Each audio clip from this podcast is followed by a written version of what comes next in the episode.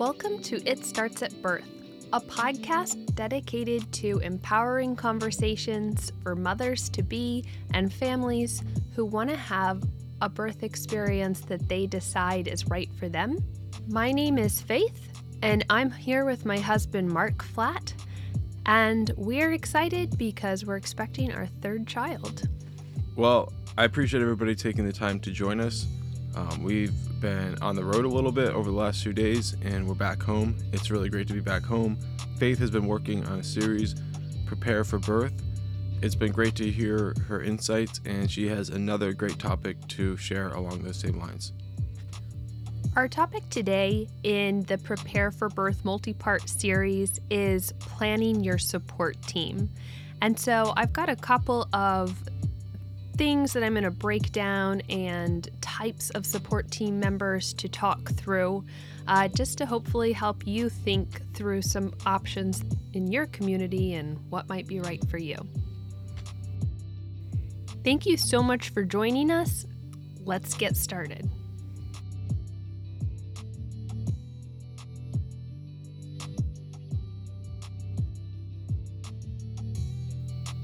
So, in both of my first two births, um, my consistent support person was my husband, Mark. Uh, the first time I birthed in a hospital, the second time just with my husband, Mark, as we've shared um, on previous episodes, that our second daughter was born so quickly that he actually had to catch the baby. So he has come down to um, I would say a top running list of ultimate support people. I know there's some other husbands out there who have had to catch the baby uh, because the baby came too fast, but Mark, I'd say you're at the top of support people here. I'm sure that would surprise anybody who went to the Lamaze class that I went to last time, that I've ascended the ranks to number one. Yeah, there were some dads in that Lamaze class um, that were way more into the different stretching positions and all of that than you were. But hey, when it came down to it, you got down and did what you had to do. So you you deserve some high honors there. Um, but you know that's not your plan A. Having um, you're not having your healthcare provider there or your midwife there to catch the baby, but it is great to know that you've got a support person um, who would do that if needed. And that I think is why today's conversation is really um, something that can give you a lot of peace of mind as you're preparing for birth, is thinking through who would be a good candidate in your support team options and what that can mean for you. Uh, once you have narrowed in on what type of provider you're going to use, and you can refer back if you still haven't decided on the type of provider you're going to use or who you're going to use. You can refer back to some of our previous episodes, questions to ask your OBGYN or questions to add your, ask your midwife just to kind of interview them and to see, um, you know, if they're a good fit for you and if, if they're someone that you feel comfortable with and that will take the time to answer your questions.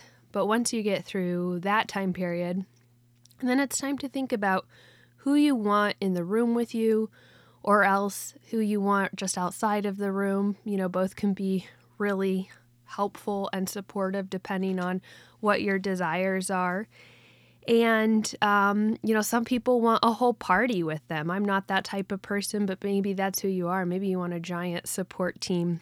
Um, but when it comes down to different types of candidates, there are three areas um, to really pull from. And of course, the first is your significant other. And I wanted to talk a little bit about how you can work with your significant other to make sure that you're really going to be on the same page.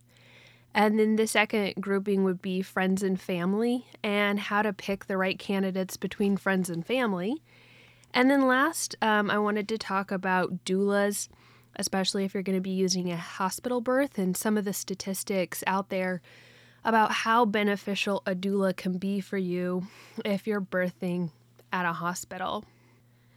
And especially if you are going to be birthing at a hospital, which the majority of births in the United States do take place at a hospital, here's something really important to keep in mind. Uh, there was a study done that found that most new mothers expect that their nurse will spend about 53% of her time offering support. But in reality, the nurses in the hospital are really or understaffed and overworked. So in the end, they're usually only able to offer about 6 to 10% of their time engaging with the mother to be or the mother in labor in supportive activities. So, not just going in depending on the medical staff that's going to be there with you to provide all of the support for you is a really important way to not only make sure you feel more comfortable, but also to help make sure that you and your baby can have a better outcome. And I'll talk a little bit towards the end of this about a study that was done that should that um, did reveal that having a good support person in the room with you can really incre- um, can really increase the positive outcomes for mothers and babies. So that's where we'll end up on this podcast. But first, let's get started talking about significant others. So, your significant other is obviously an easy person to know that you're probably going to want there in the room with you um, as not only just someone to support you and to witness that extraordinary moment, but also um, plan on having your significant other being on the same page with your birthing plan so that they can be an advocate for you. Um, really take the time to detail your expectations and your needs and what's important to you that does and doesn't happen in the birthing experience, talk that through with your significant other. Um, you know, maybe get them listening to this podcast just as a way to trigger conversations about what you do and you don't want to experience. Because, as Mark has mentioned um, on previous episodes, uh, the mother, when you're in labor, it can be really hard for you to speak up and say what you want. So, them knowing what you want is really important. So, spend some time having conversations as part of your preparation for birth and talking about what you do and you don't want. And one great way to guide you through all the different stages of labor and some of the things that may or may not come up during your labor process is to take some Lamaze or any style of birthing class. Those give you a really great opportunity to talk through things you may not even know about uh, birth and some of the options that may be presented to you throughout your labor, and to tell your significant other if that's something you want to do or you'd rather avoid. And they can help remind you of your plan when you're in the intensity of labor. And, you know, a lot of people have various work schedules especially with COVID right now, it may be hard to make it to actual birthing classes. So, what Mark and I are going to do as a refresher this time is an online birthing class. So that way he has no excuse not to come and uh, we can just, you know, pop some popcorn and watch an online birthing class. So there are all types of options um, and ways to have conversations, but kind of hammer it down, come up with a solid plan and make sure you and your significant other are on the same page. And since it's online, there is no excuse not to have beef jerky there. So you can have all the snacks you want at our online birthing class party here at home. Um, and remember, Mark, and for anybody listening out there having their first child, if Mark hadn't gone to the class he had gone to, I think he would have panicked. But fortunately enough, it was like fate the class he attended with me showed a family birthing the baby by themselves just as a way of showing us it was like a home video as a way of showing us how natural childbirth can be. And aren't you glad you had watched that that class mark and seen that video?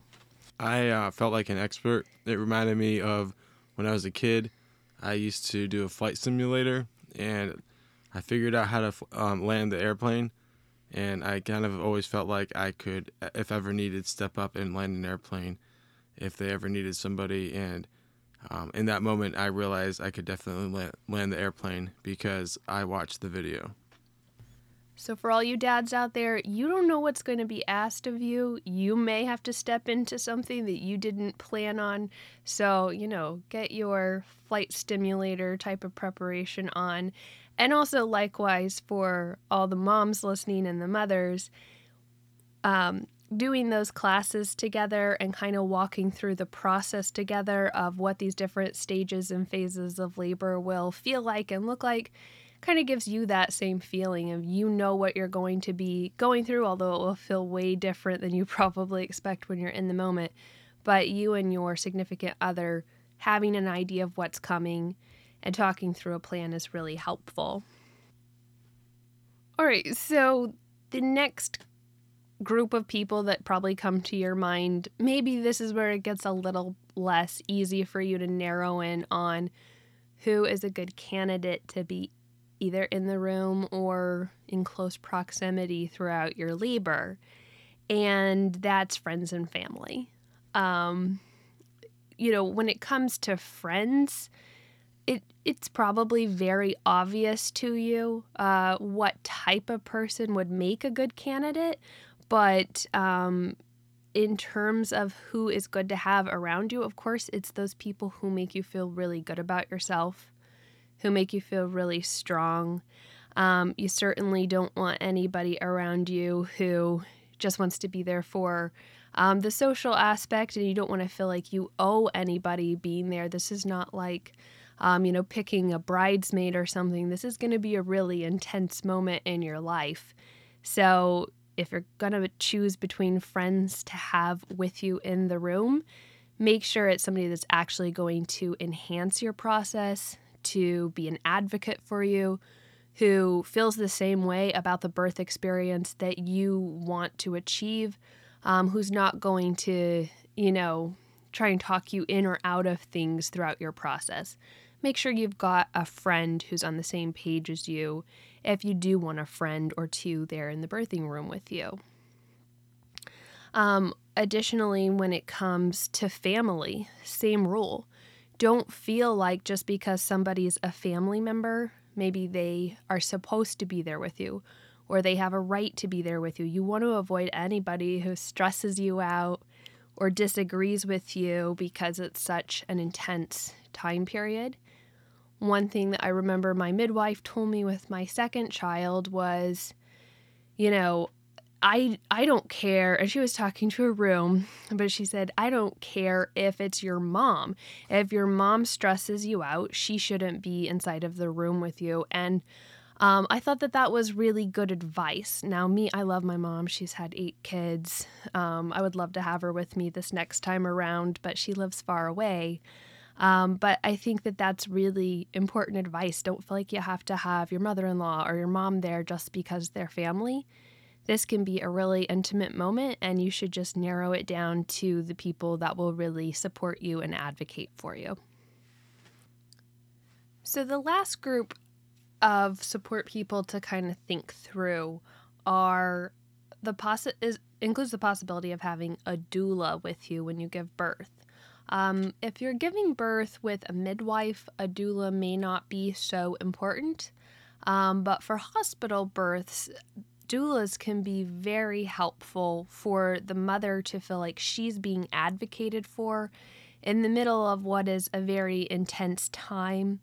Um, and for those of you who aren't familiar with doulas, um, they're essentially trained um, individuals, women typically, um, who are trained to provide physical, informational, emotional support um, they're there often for the time period before the baby is born, before you go into labor, you get acquainted, you talk through your plan, um, and you get on the same page. And then they'll often, well, they will always be there for labor and birth.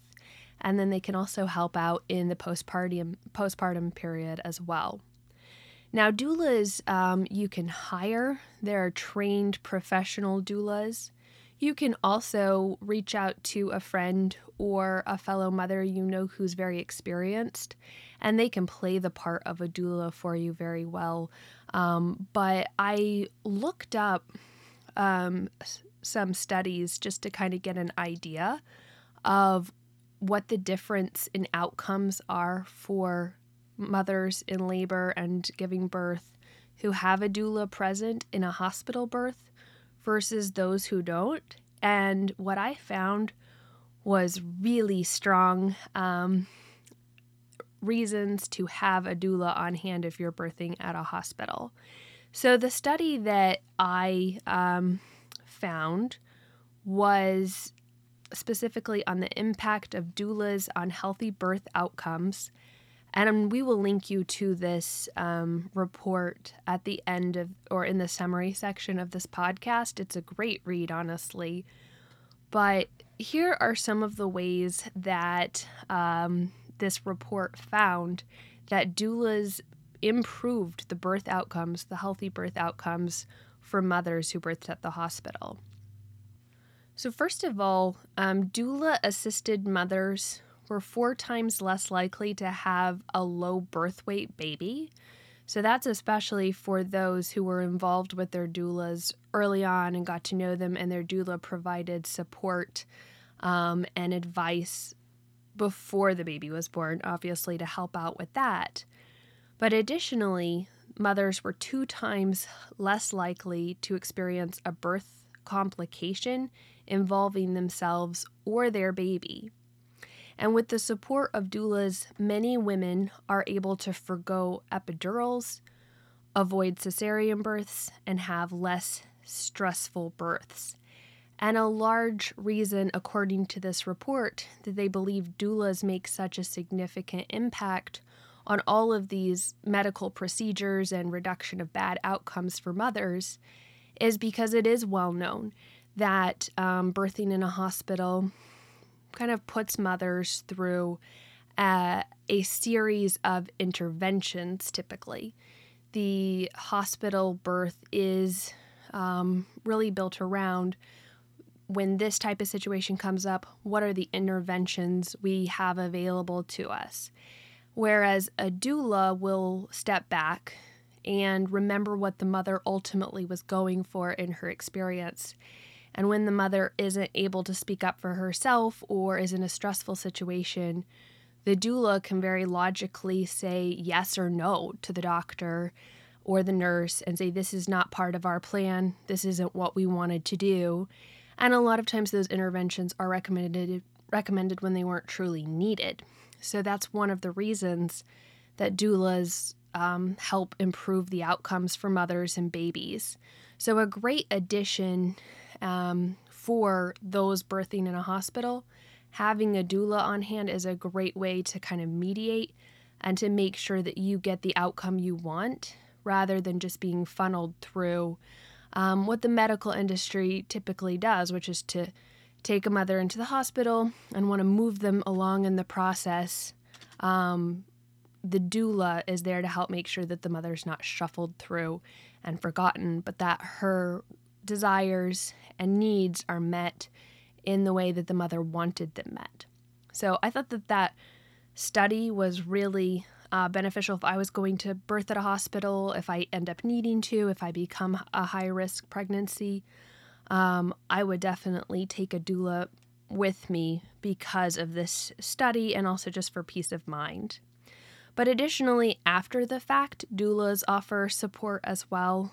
Um, and because of the support that they provide postpartum, they can also support you in breastfeeding more successfully.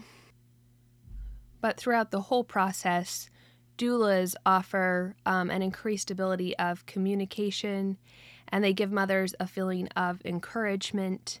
And that really increases the mother's self efficacy um, and gives her the ability to impact her own pregnancy outcomes, which is really what we're focused on here at It Starts at Birth is empowering uh, women and families to have the type of birthing situation that they want, that they choose, and um, having the right support people in the room with you can make all the difference. Getting your significant other on the same page, making sure you've only got friends and family who will actually support your desires, and then working with a pro doula can make a huge difference for you.